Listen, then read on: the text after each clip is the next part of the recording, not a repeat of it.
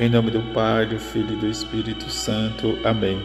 Um profeta só não é estimado em sua pátria. Quarta-feira da quarta semana do tempo comum. Evangelho de Marcos, capítulo seis, versículo de um a seis.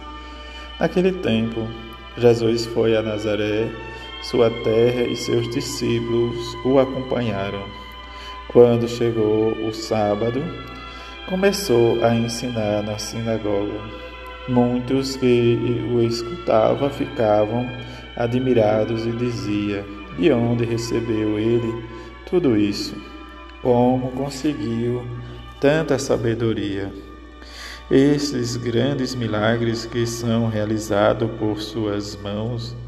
Este homem não é o carpinteiro, filho de Maria e irmão de Tiago, de José, de Judas e de Simão? Suas irmãs não moram aqui conosco? E ficaram escandalizados por causa dele. Jesus lhe dizia: um profeta só não é estimado em sua própria pátria, entre seus parentes e familiares. E ali não pôde fazer milagre algum. Apenas curou alguns doentes, impondo-lhes as mãos, e admirou-se com a falta de fé deles. Jesus percorria os povoados da redondeza, ensinando. Palavra da salvação, glória a vós, Senhor. Hoje, nesta quarta-feira, a igreja celebra a memória de São João Bosco, presbítero. Dom Bosco, de mil oitocentos e quinze a mil oitocentos e oitenta e oito, grande apóstolo do jovem, foi para eles pai e guia no caminho da salvação. Seu método da persuasão na religiosidade autêntica e no amor sempre pronto a governar em vez de reprimir, melhor dizendo, de prevenir em vez de reprimir. Seguindo São Francisco de Sales, inspirava-se num harmonioso cristão que encontra motivações e energia nas fontes da sabedoria evangélica.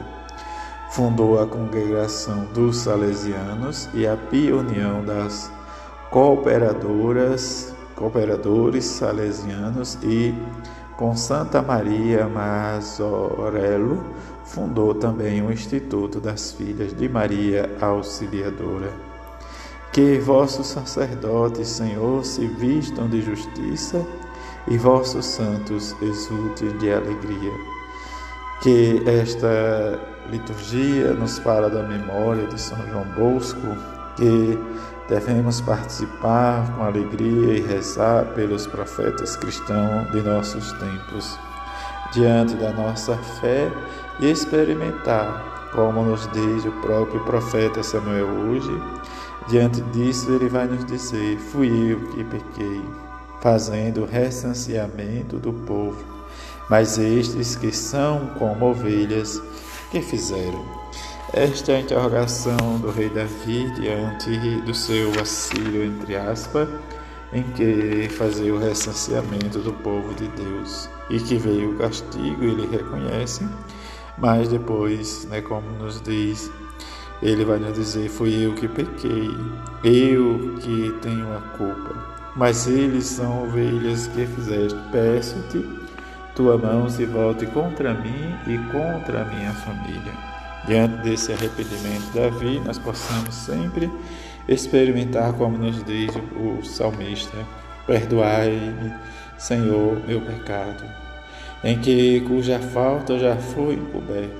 Feliz o homem a quem o Senhor não olha mais como sendo culpado e em cuja alma não há falsidade.